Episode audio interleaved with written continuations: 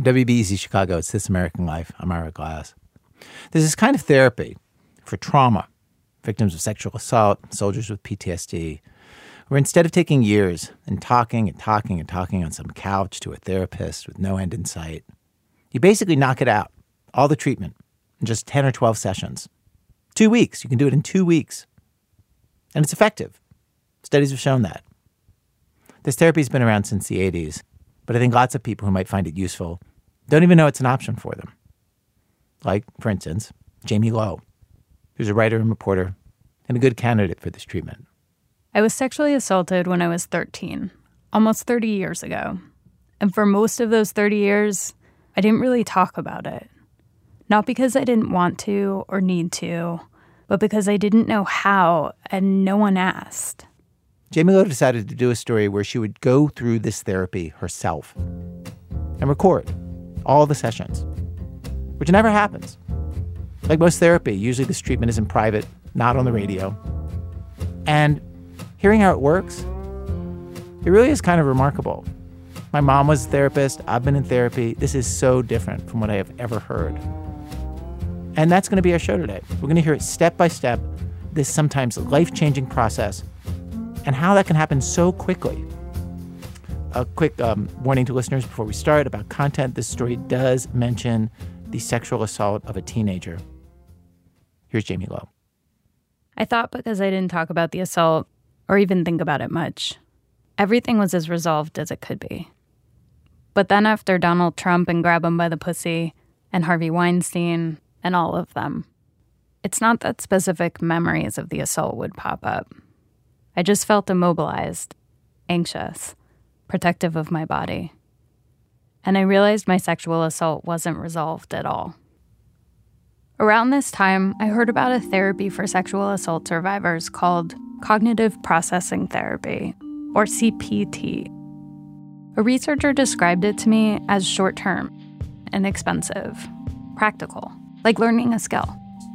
The typical way to deal with trauma in therapy is to talk about the incident over and over until it's less radioactive.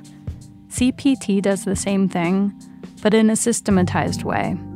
It's all laid out in advance and the same for everyone what you'll do in the first session, and the second, and the third, and so on. Each session is based on learning a skill and practicing that skill on a worksheet. You go over each element of the trauma piece by piece and try to see it differently. The goal is to change the story you've been telling yourself about what happened. I got in touch with Dr. Deborah Kaysen, a psychologist with a specialty in trauma therapy at the University of Washington School of Medicine. She and I started talking and emailing about CPT.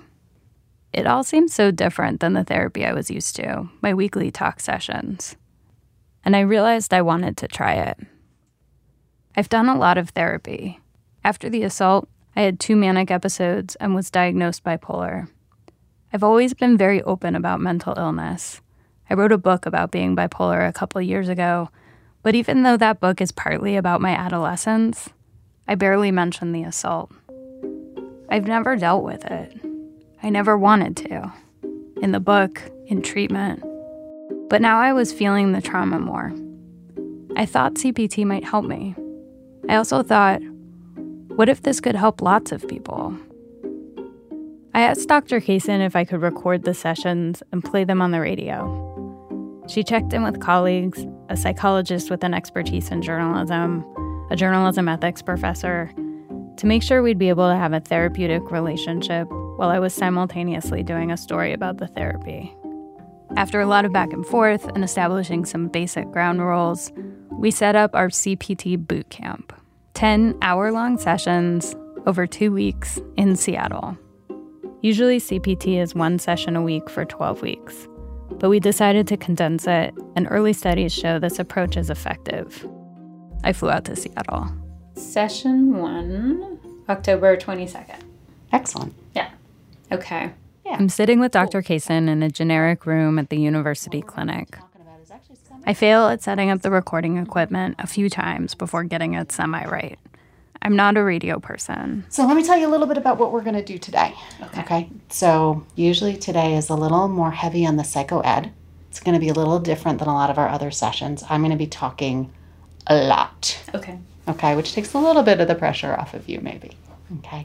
Dr. Kaysen has a kindergarten teacher presence that makes me feel ready and okay.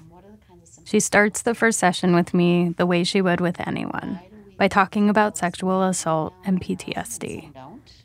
50% of women who are sexually assaulted develop PTSD. That could mean symptoms like depression, anxiety, flashbacks. Some of the things I've actually been feeling when I hear the news. Dr. Kaysen hands me a photocopied worksheet. Everything we're going to do, this entire therapy, is structured around these worksheets. I'll do them at my Airbnb, and when Dr. Kaysen and I meet, we'll go over them. Each set of worksheets will cover a new skill, and I'll master that before moving on to the next skill, which Dr. Kaysen will introduce at the end of each session. The idea is by the time we're done, I'll be able to do this on my own with any issue in my life. Dr. Kaysen explains my first assignment. Most of the worksheets have all sorts of boxes to fill in with answers. They look like badly designed forms you'd get at the DMV. But this first one is just a sheet of paper. What I want you to do is write at least one page on why you think that the sexual assault occurred. I do not want you to use this as an opportunity to write specific details about the event, okay? This is more writing about what you think caused the event.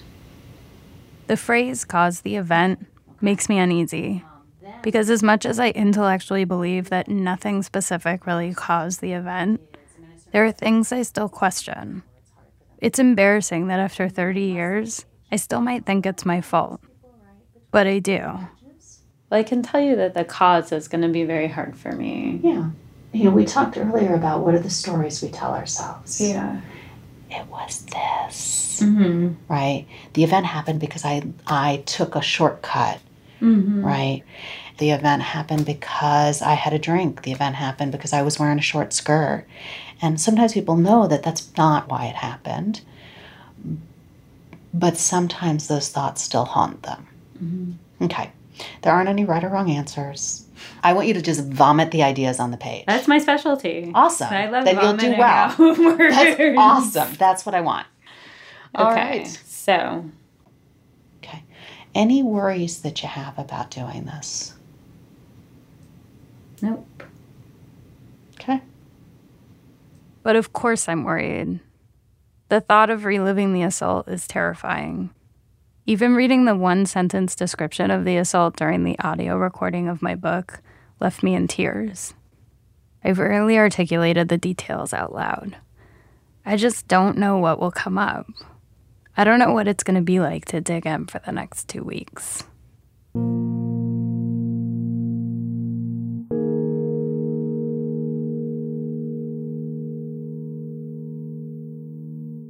Session two. So, what are you actually doing? Right now, Yeah. I'm totaling it. Can you describe the worksheet actually? Yeah, absolutely. Happy is? to. So this is uh, called the PTSD checklist. Okay. Okay. And all it is is a measure of how intense the symptoms of PTSD are. Dr. Kaysen says we'll start all the sessions like this going over my PTSD symptoms and rating their intensity. How frequently have I been thinking of the trauma?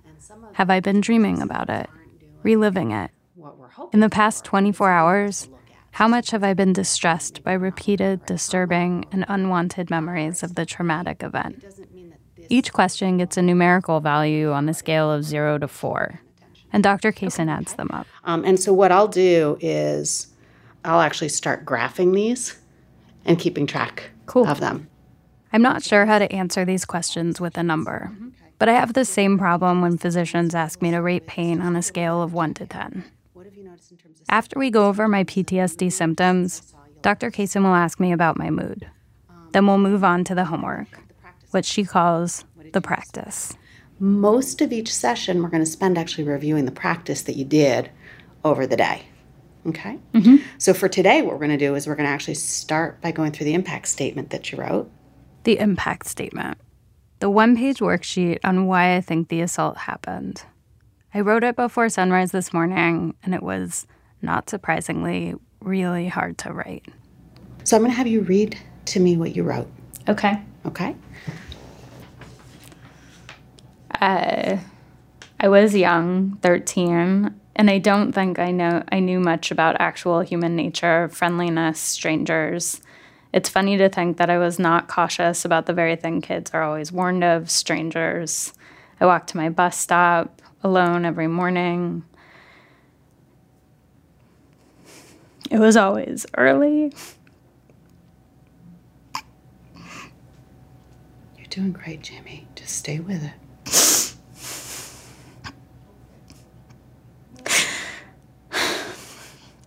There weren't many people because it was Los Angeles and no one walks. I used to pass an alley and wave at a man. He was young, maybe late teens, early 20s. Every morning, I'd wave at him. He would walk up the alley, I would cross the alley. Or some mornings, I would walk down the alley against my mom's instructions. But we'd pass, and I'd always wave or smile, which is how I greeted everyone in the neighborhood. It didn't seem like he should be any different. And in some ways, in retrospect, I feel like I overcompensated and was extra friendly and maybe invited him in. That my wave somehow signaled to him that this was something I wanted, that my friendliness was misinterpreted as desire, that I should have avoided him.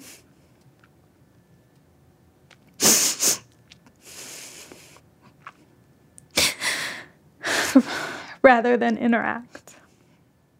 I break down, but I keep reading.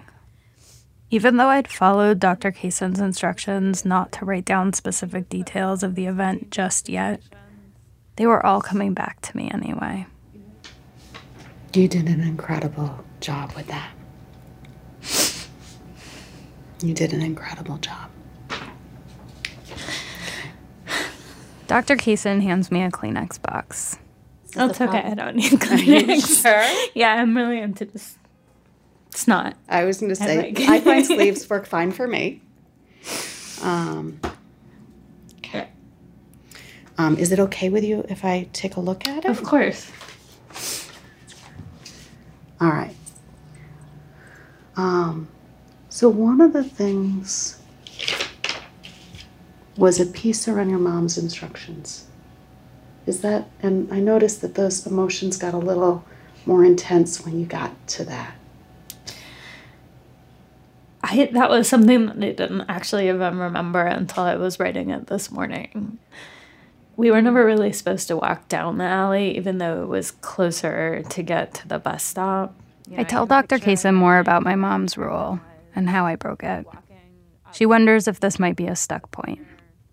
Stuck points are the first skill introduced in CPT, and they might be the most important skill of all. In a sense, the entire project of CPT is finding stuck points and then learning how to unstick them. A stuck point is basically something you hold to be true, but might in fact not be true. A stuck point is a belief or a thought that's keeping you stuck in the PTSD. Stuck in thinking that it's your fault, or that there's something you could have done to avoid it, or stuck in any number of upsetting or inaccurate or harmful ways of remembering what happened. They're so central to this process that Dr. Kaysen hands me a worksheet titled Stuck Point Log. Okay. This is going to be a living document that you and I are going to share. We'll keep track of all my stuck points here, um, adding to the list as we identify new ones each session and crossing them off as I work through them. So I may I may be here hearing a little bit of a stuck point, maybe around like I should have listened to my mom, or if I hadn't gone that way, it wouldn't have happened. I think it's more like if I hadn't waved, it wouldn't happen. Perfect. Like right. that actually feels more That's- like Yeah. what um So write that down. We're going to start keeping track of these as we find them. okay. So if I hadn't waved, it wouldn't have happened. Okay. All right. Dr. Kaysen asked me what feelings are coming up. I mean, I hear the word shame associated a lot with things like this, and I feel like that would apply, but it doesn't feel like the right word. Okay. Like it feels more just like I want to just shelter myself and I want to just cocoon. Okay. I think I also just don't like that word. Hmm. Like, I think that there's something shameful about shame. Like, it's like, I don't know. So I think that's going to be an important one for us to sort out, actually, because feelings aren't good or bad, Right. right? Isn't there another word, though? I bristle at the word shame. I always have. There's no room for shame. It sounds weak to me. Like if you have shame, you have something to feel shameful about. With shame comes softness and vulnerability and fragility.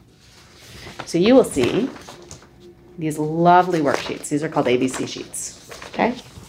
It's the end of the session, and ABC is the new skill. I'm supposed to fill in the A column with the activating event, in my case, the sexual assault. B with my belief or stuck point about the event.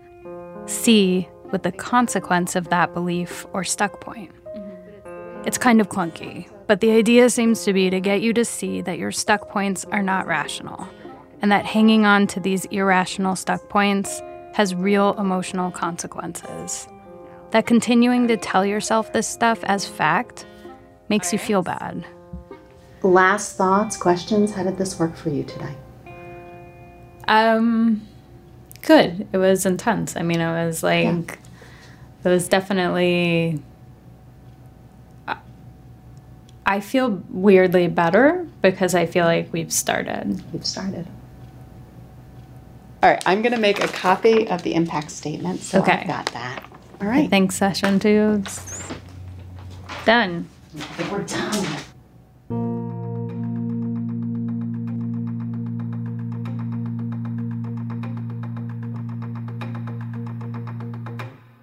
Session three. So this is hard for me to answer. Is re- the unwanted? I'm sitting with Dr. Kaysen, going over the checklist of my PTSD symptoms. Did I have memories about the assault? Was I dreaming about it? Reliving it? I do feel like I was reliving a little. Um, we finish the checklist and take out the worksheets. I'd done seven the night before. Because I'm doing a crash course in CPT, each session, each day, covers a week's worth of treatment. It feels like I'm cramming. But Dr. Kaysen tells me she has patients who are still doing worksheets in the waiting room before sessions. That makes me feel a little better. We pick up with the stuck point we started on yesterday. If I hadn't said hi, he wouldn't have assaulted me. Had you interacted with this guy beforehand? It had been several weeks, probably, of saying hi. Okay. And did anything happen on those other days where you said hi? No. Dr. Kaysen has clearly heard similar stuck points. So if She pokes holes in my logic until it's obvious that there's another way to see it. could he have assaulted you if you had never said hi? Yes. The likelihood that that was the cause is very small to known. You were a little girl, Right. Right? You were a little girl going to school. Right. But still, I wouldn't have said I was a little girl. Like, I felt like I was someone who was able to operate in the world and have conversations and interactions with adults and have responsibility. And I associate the words little girl with a kind of unformed, helpless pink thing covered in ruffles. I didn't relate. At 13, I was babysitting. I had crushes and fantasies. I happily went to the movies or thrifting by myself. We move on to another one of the stuck points, which was covering something I hadn't thought about for a long time. What I was wearing on the day of the assault. I wore floral boxers from the Gap and a matching solid colored t shirt. While doing the worksheets this morning, I realized that some part of me still thought the assault was my fault for wearing men's boxers as shorts. When I tell Dr. Kaysen about this, I mean, I tried, I liked thinking about what I was wearing and trying to wear cute things. And she assumes that there was some kind of sexiness attached to the outfit for me. But that wasn't it. Or I didn't wear sexy outfit. Like I, Okay. I have never really worn makeup or been good at that kind of thing. Okay. It's just like not my It's like not I your- don't. Not your thing. Yeah. Okay. The outfit wasn't sexy. These were baggy clothes that masked my body. But even as the assault was happening, I remember standing there and thinking it was somehow because of the boxers. I remembered being very like associating the exact outfit exactly with what was happening. I remember that it was because it was an elastic waistband that seemed like it was like there was more access to me or that like there was something about the article of clothing and the choice of it that felt Like that maybe in some way caused it, even if it wasn't the sexy factor. right. Okay. Um, so it might not be the sexy factor, but it might be an access factor. Or like inappropriate, like maybe inappropriate clothing. Interesting. Okay. All right. I remember picking out the outfit at the Gap. And I remember putting it in the giveaway pile months later and being asked why I was giving it away since it looked brand new. By the end of the worksheet, my thinking shifts. I articulate my new thought about the boxers, a more balanced thought, Dr. Kaysen calls it. You know, you came up with this really lovely balanced thought, which is it doesn't matter what you wear. How much do you believe that? Um, I believe that. I think it can happen to anyone. I mean, I think it's not, it has nothing to do with what you're wearing. Yeah. I think that. I'm starting to understand Dr. Kaysen's technique with these stuck points. She asks questions so I can arrive at answers myself. My previous belief shifts because I've concluded that it's inaccurate. She's my guide, but I have to come to the conclusion myself. So when you have that thought, it doesn't matter what I wear. What happens to that feeling of shame? I think it shifts to helplessness in some ways. Mm, interesting. So if it's what I wear, if I change what I wear, I can be safe. And if it doesn't matter, then there's nothing I can do. If someone wants to sexually assault you, I think that there's very little you can do. At the end of the session, Dr. Kaysen introduces a skill. All right. So I'm going to teach you something new. Okay. Finding evidence for whether your stuck point is true. She hands me something called the challenging questions worksheet. Okay. The questions are like the ones she asked me during the session. Like, am I looking at this in an exaggerated way? Am I looking at the whole picture? Am I basing things on facts or feelings? Okay. My homework tonight is to do seven more worksheets. Yes. All right. I'm going to go make you a bunch of copies of that. Okay. And I'm going to push stop. Excellent.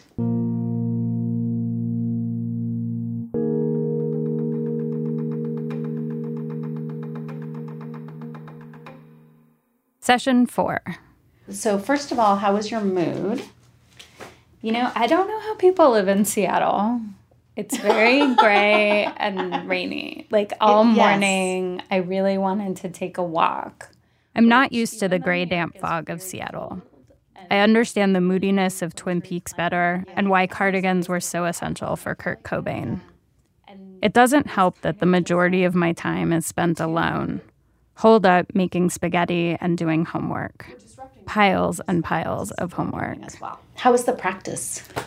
It was harder than Mm-hmm. the other practice. Um, I think it's also I'm just so used to knowing what therapy is, and It's like really it's different- like it's super different. It is super different. Um, and so, I guess I feel like a straight A student in English who's taking a chemistry class. Uh, Like I'm in someone else's clothes, Mm-hmm. Yeah. and they they aren't quite fitting. You're in a different major right now. yeah. I take out the worksheets and we loop back to my stuck point about the boxers. I wondered if it would have been harder for him to assault me if I was wearing jeans. And from what you know about perpetration, um, more difficult, does that mean not possible? No, it's still possible. Yeah. And he had a knife, right? Yeah. Yeah. Okay. And we're going to be working on a skill tomorrow. Um, looks like you're having some strong feelings as we're working on this one. What's coming up for you right now?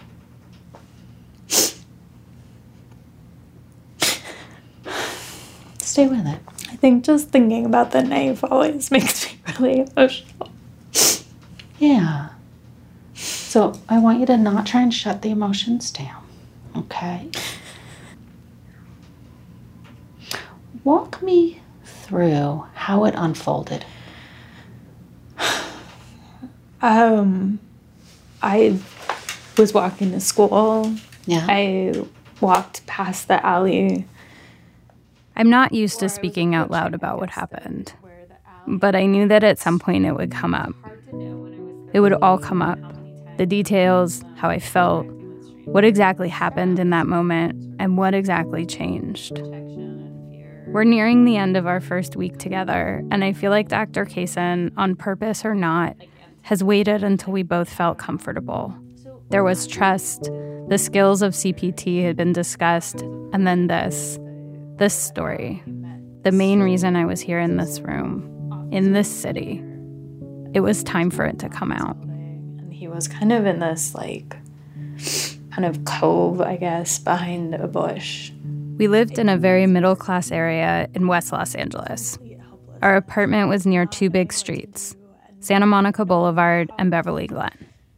There were office buildings nearby and a big mall with a massive food court. My mom's greatest fear in life was that our landlord would sell the duplex, forcing us to leave. It was a place where I knew most of our neighbors. There were always people hanging out in front of their houses. Our across the street neighbors were mechanics with a pit bull named Bumper. It was a tree lined, sun kissed America Dream neighborhood. That morning, I walked past an alley between an office building and an apartment building, and the guy was there. And he kind of, he like, like I smiled or waved, and then he beckoned me over. I didn't know why. And then I walked over, and um, he held a knife to my side. And then he he put his hands down my boxers and felt my vagina. And then I think I said something about like protesting, and he said that my father owed him money.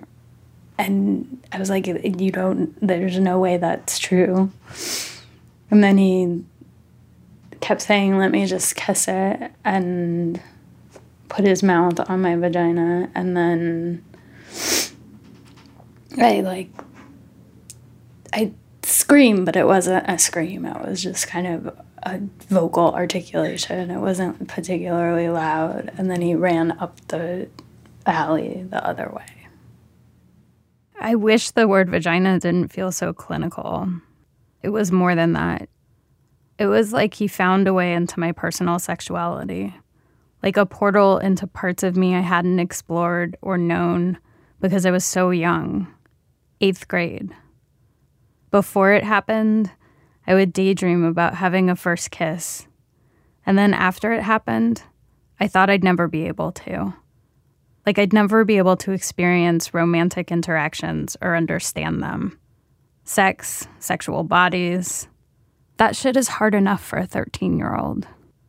And so, in that moment where he had a knife up to you, what did you think was going to happen? Do you remember? I had no idea. I didn't know. Yeah. You were just super scared. Yeah. Yeah.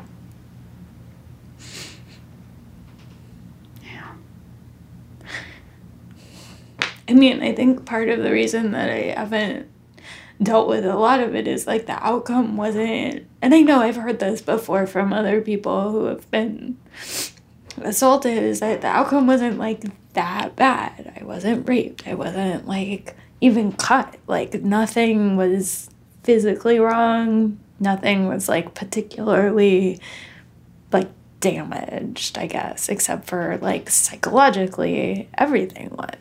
Right. And so it's in some ways, I think, even harder because I felt like it wasn't so bad, or I was supposed to think it wasn't so bad. So I'm hearing a stuck point around I shouldn't be distressed, or like this wasn't. Uh, there's there's almost a, a little bit of a minimizing kind of stuck point. yeah, What? How would you put it?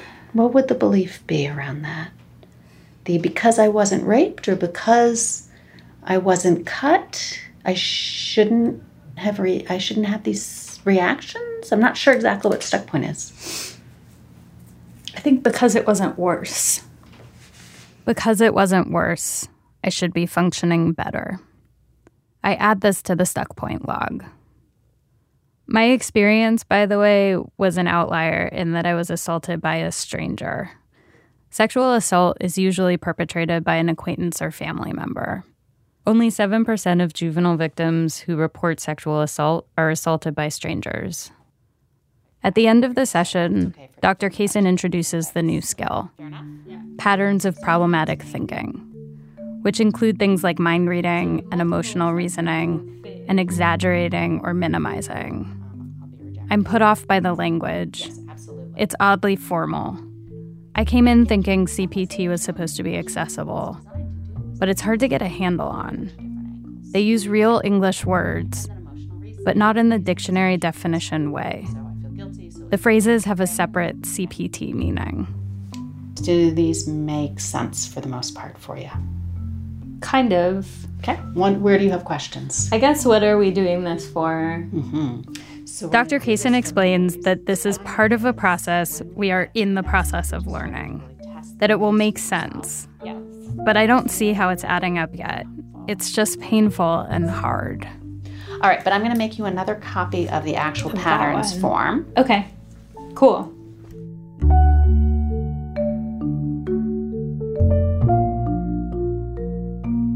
It's session five.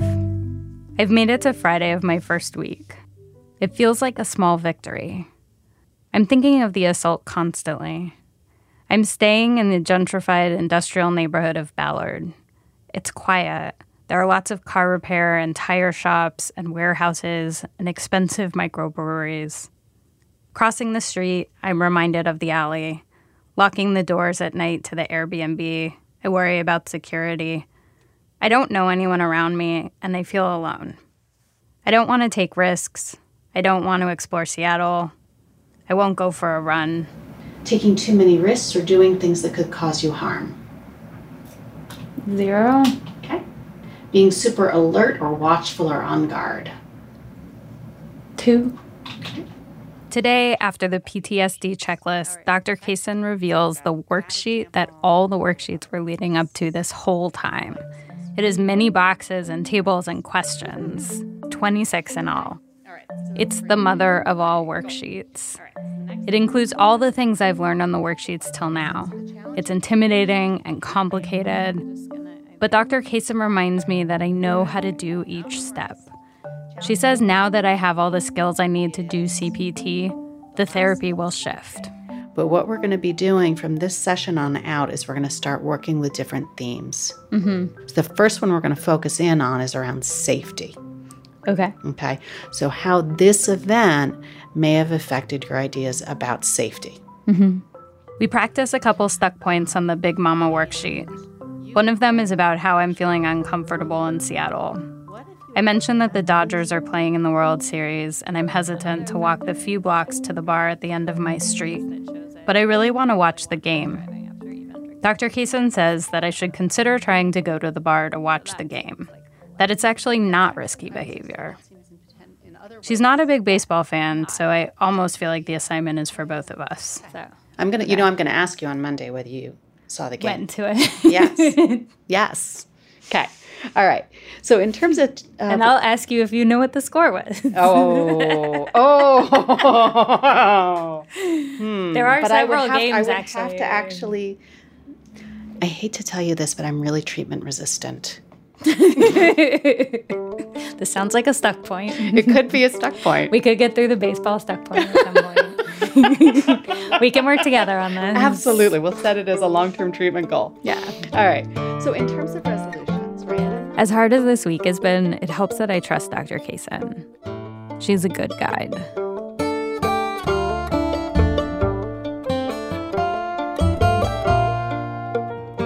Jamie Lowe.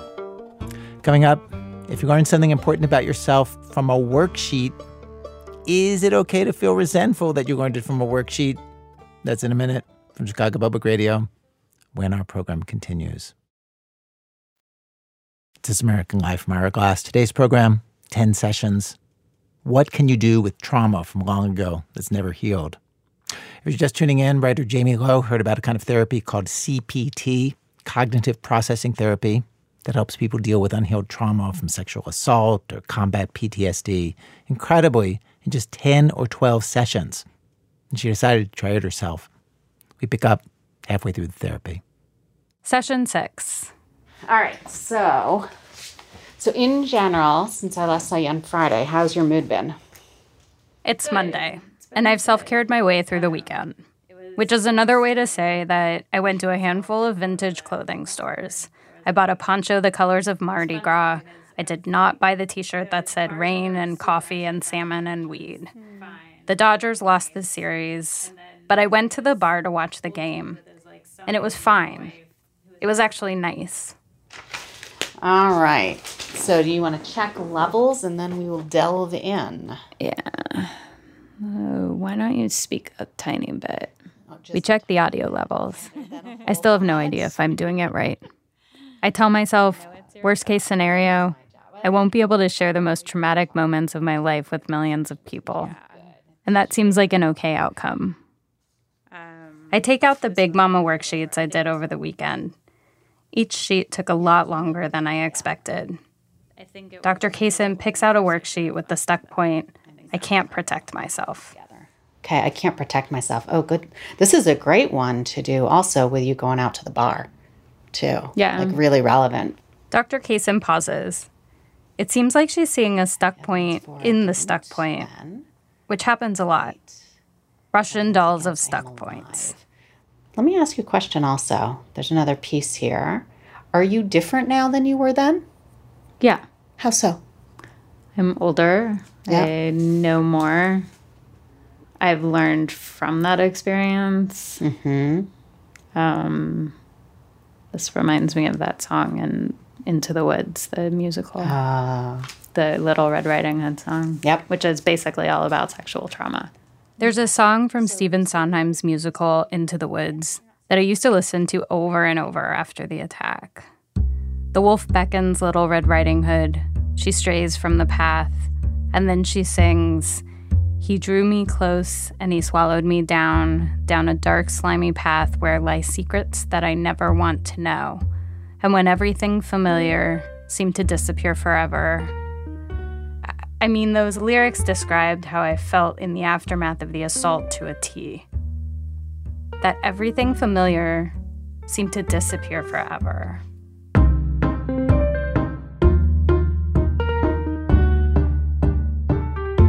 Dr. Kaysen and I walk through the worksheet, step by step through all the prompts and questions CPT relies on. Whether there's evidence for my stuck point, whether I'm making an all or nothing statement, whether I'm jumping to conclusions, what I'm leaving out. I realize that I still feel angry with myself for freezing, that I didn't scream sooner, hit him, run, or defend myself. Dr. Kaysen reminds me that he had a knife. If somebody's got a weapon, sometimes freezing is the best response in that moment. or the only response. We continue going through it, and eventually I reach a more balanced thought. Good. I did what I could to protect myself from physical harm. Absolutely. That's beautiful that you came up with that. The Big Mama worksheets ask for percentages related to how much you feel things and to how much you believe certain thoughts. At the beginning of this worksheet, I believed I can't protect myself 70%. By the end, I'm in a different place. Huge. And so you managed to get that from 70% to 20%. That's some really nice movement around that. Yeah. I don't fully understand the percentages, but I do I did feel better Yeah. after working through it. Nice. And fear came down, anger came down, and frustration came down. Nice. That's lovely. And you've also got some other balanced thoughts in here too, like, right, I can protect myself most of the time. Yeah. And you can think about how does that feel versus I can't protect myself at all. Yeah. Right. Beautiful job with that. Suddenly, I'm getting the worksheets. They're still difficult because thinking is difficult, But that night, I find that doing them is calming and clear. The next day, in session seven, I tell Dr. Kaysen that there's something about the writing that's really key. And so when I'm writing it down, I'm just seeing that even just subtle shifts are really different when you write it. That's right. I can see the beginning point and then I see the end and I'm just like, ah, like it's like your forehead slapping. You're just like, oh yeah, that starting point was really off. Like Yeah. that's not a rational way to think. Right. But I love what I'm hearing you say is also you're really seeing some cognitive shifts with doing these. So it's hard work, but you're also seeing some payout. Yeah. I think I'm also a little resentful that it's just coming from a worksheet. I, I'm serious. like there's something like because it's like it's like um I can't describe it, but it's sort of like uh, okay, I- I think I can describe it. It's like I think that in like talk therapy or traditional analysis, it's so individualized, it's so cocooned, it's so specified to your relationship with one person and that space and that time. Yeah. and it's it's very much like a special thing. Whereas a worksheet um, it's an equation. And so it's more generic which actually makes it way better in a lot of ways. But also hard because it feels less special. right but also kind of like not this precious thing you're special and your problems are special Huh. It's interesting. I like that the goal of CPT is to have the tools to be your own therapist. Several CPT experts told me their role as clinicians was to put themselves out of business. I'm not sure that's true of talk therapy. For me, anyway. I don't set an end goal. With CPT, I have. I know exactly what I want to work on, and I'm drilling down on that one thing. I'm dealing with the after effects of sexual assault. And I have a list of stuck points to show for it. Okay. 31 different sentences written sloppily on a piece of paper, like a list of groceries. Dr. Kaysen asks me if I've crossed any off. I crossed off a bunch that I just weren't didn't think were stuck points in the first place. And then I crossed off some that I felt like we worked through. That's fantastic. Yeah. If I hadn't said hi, he wouldn't have assaulted me. Done with that. I can't trust my judgment. Crossed off. Because it wasn't worse, I should be functioning better. Gone. I think so. I've been working so hard to learn the process of CPT that I didn't realize how much I'd resolved along the way. I leave the session feeling a sense of accomplishment. I love making lists. I love crossing things off my lists. This is starting to feel satisfying.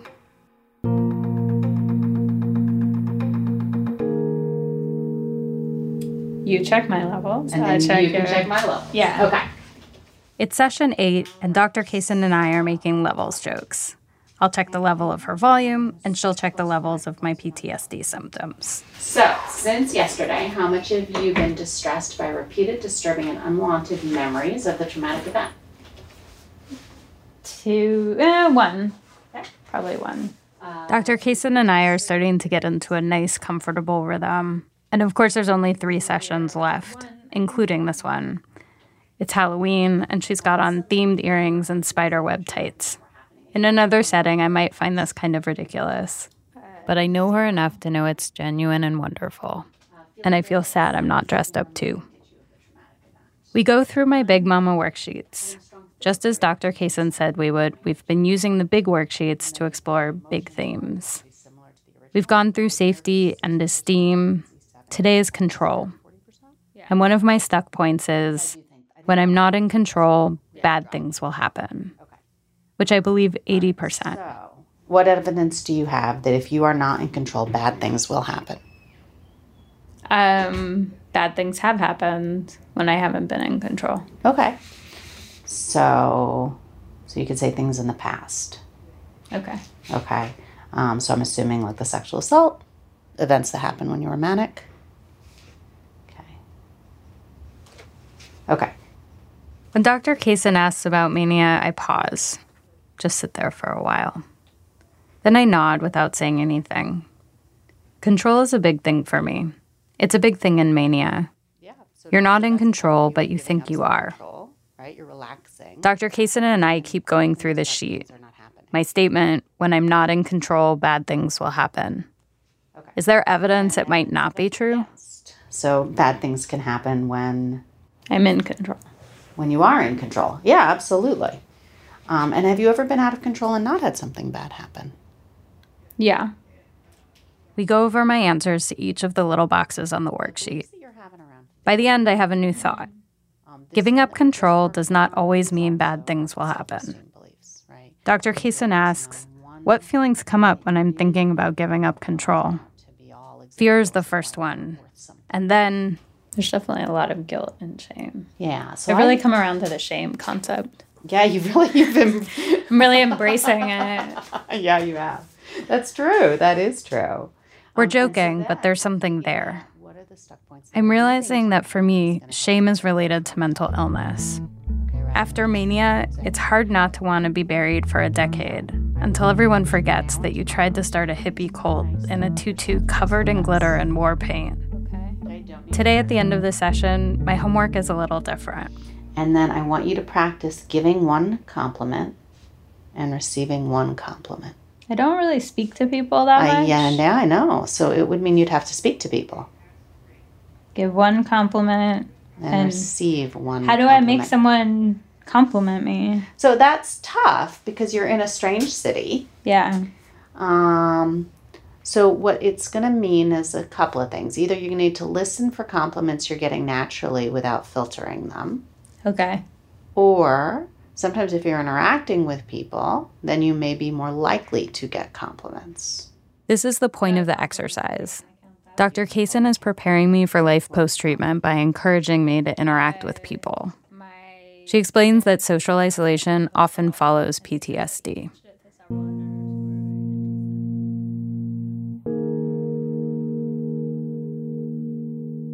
Session 9. All right, well, let's dig into how the practice went.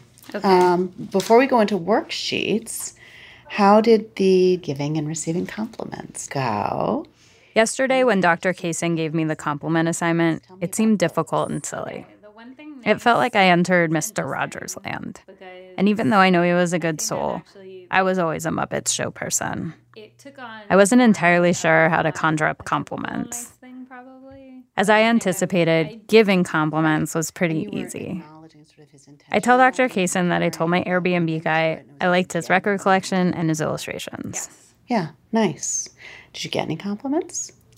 I did. It was really funny, actually. um, I got a very, a really, really, really big compliment to me. Yeah. Um,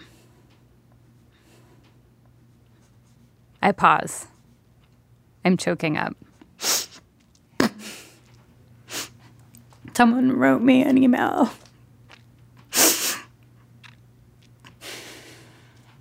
Just about my book. About my book, Mental, the memoir I wrote about being bipolar. The email was from a young woman who was also bipolar. She had to leave college and go home and kind of really shift her plans. And she said that she really felt like the story that I told was something that she had never read but could really relate to. It was a really big compliment. That's powerful. We'd been talking in a previous session about my feelings of being a failure, of not doing well at my work. Dr. Kaysen wants me to remember this email. I can try and remember it. it's hard. It's really hard for me to remember the positive Yeah. Responses, like to anything. Yeah. And so this is one for you to practice, right? This is so we're starting to move into like life skills, right? Yeah. This is one that's going to be a life skill for you. What am I leaving out? That's been a really helpful question for you, right?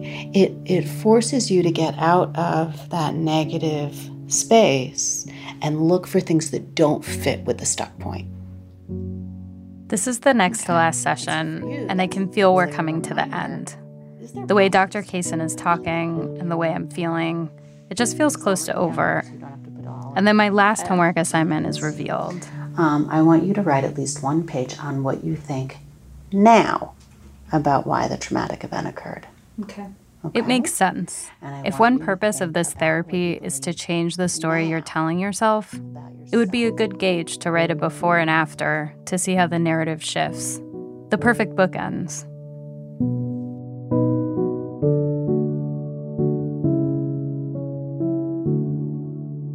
Session 10. Um, how was it writing the second impact statement? It was good. I felt like it was less um, fraught. Like it's the day of my last session, and it's like Seattle knows it. This morning, I rode the ferry and saw a double rainbow. I walked around Bainbridge Island with a friend and saw sun. Real sun through trees and abandoned mills. Sun shining against the sound and against graffiti and against soaring seagulls. Sun that reflected on a sign for Bernie's automotive service that read, Welcome to the team, Charlie. It all looked shining and miraculous. I could feel the excitement of being done, and the Pacific Northwest felt it with me.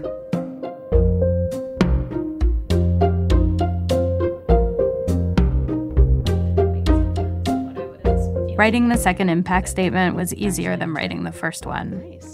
I didn't feel pent up emotion spilling over. I didn't feel out of control. Nice. So I'm going to have you read it to me. Okay. Okay. The attack happened because who knows why it happened. I don't know why he molested me. I don't know what motivated him.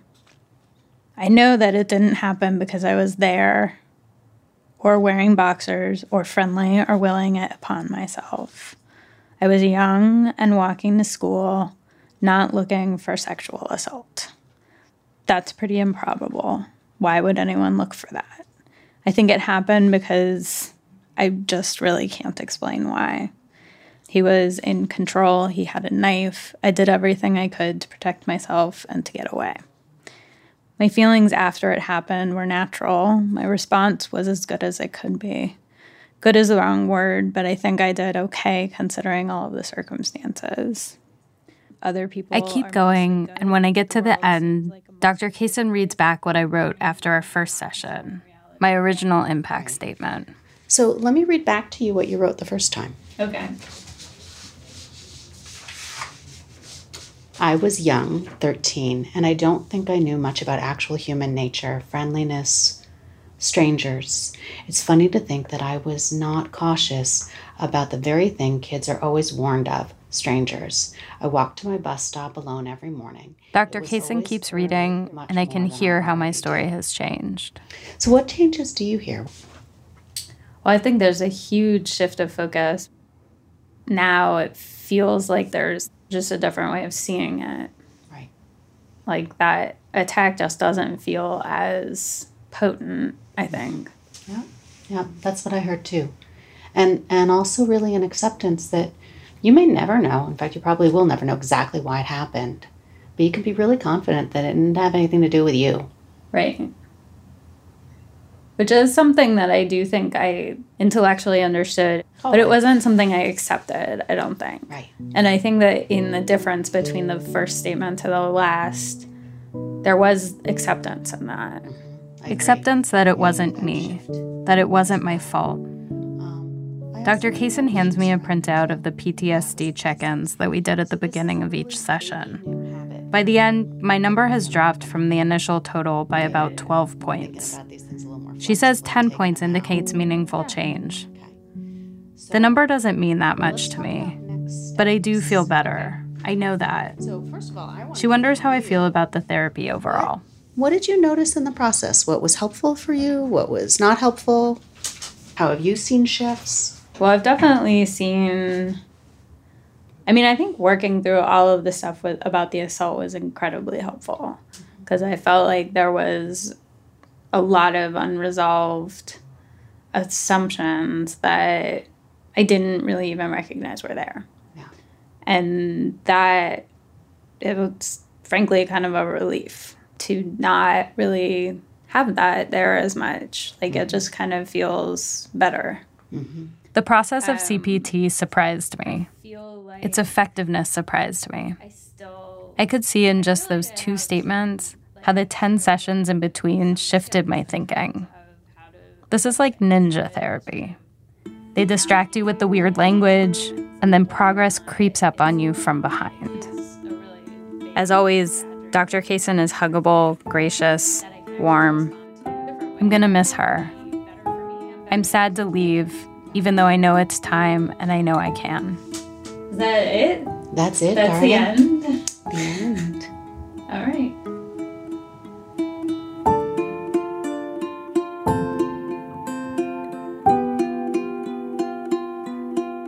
Been 10 months since I did CPT. I still have my folder stuffed with more than 100 worksheets. The spine is reinforced with neon orange duct tape because the folder is falling apart. But I'm not. I feel like I did, in fact, get something I wanted out of this. More than what I expected. I don't feel as hopeless and incapacitated when I hear about other assaults. The news doesn't dictate my emotional state in the same way. When Jeffrey Epstein was found dead, I was angry on behalf of his victims. I shouted a few expletives and threw my phone on the ground, but I could still function. And really, that's a very rational reaction. Before CPT, I had a lot of anxiety and overwhelming feelings. I was experiencing PTSD symptoms, which I didn't even realize. I had my suspicions that these intense emotions were related to the assault, but it was never named for me. Now my symptoms are mostly gone. And when problems come up, I can work them through in my head, or I pull out a blank worksheet. There's a surge of women seeking help right now. A national sexual assault hotline saw a 200% increase over normal volume after the Kavanaugh hearing. There was a 20% increase in calls after the R. Kelly doc aired. After the sentencing hearing of Larry Nassar, calls to the same hotline increased by 46%. Of course, so many survivors of sexual assault don't get any treatment at all. Not talk therapy, not CPT, nothing. When I started CPT, it was hard to say I'd been sexually assaulted out loud. I think I carried a lot of shame, the word I was most offended by. But now I can say it, and I can say it without crying. I was sexually assaulted when I was 13.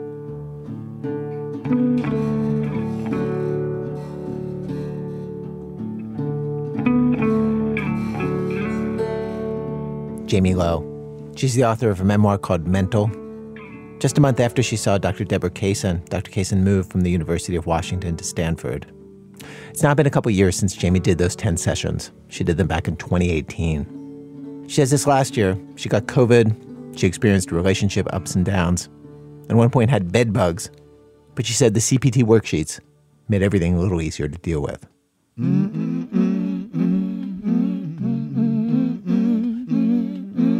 Why would I spend the rest of my days unhappy?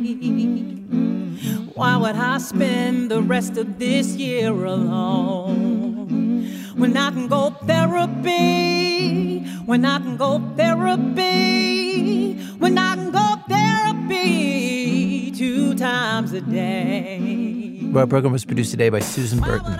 People who put together today's show includes Bim Adewunmi, Anna Baker, Ben Calhoun, Zoe Chase, Dana Chivvis, John Cole, Whitney Dangerfield, Neil Drumming, Damian Graef, Michelle Harris, Jessica Lussenhop, Stowe Nelson, Katherine Raimondo, Alissa Shipp, Lily Sullivan, Christopher Swetala, and Matt Tierney. Our managing editor for today's show is Diane Wu. Our executive editor for today's show is David Kestenbaum. Additional production for this rerun from Nora Gill. Special thanks today to Emily Dworkin, Patricia Resick, Henry Schwartz, and Sean Bishop. Original music for today's show by Daniel Hart. Our website, thisamericanlife.org, where you can stream our archive of over 700 episodes for absolutely free. Also, there's videos and tons of other stuff there too. Thisamericanlife.org. This American Life was delivered to public radio stations by PRX, the Public Radio Exchange. Thanks as always to our program's co-founder, Mr. Torey Malatia. He took some ayahuasca before painting his own apartment. Not a good idea. He was getting the primer ready, and he said one of the walls started talking to him. It said, I hate to tell you this, but I'm really treatment resistant. I'm Ira Glass. Back next week with more stories of This American Life.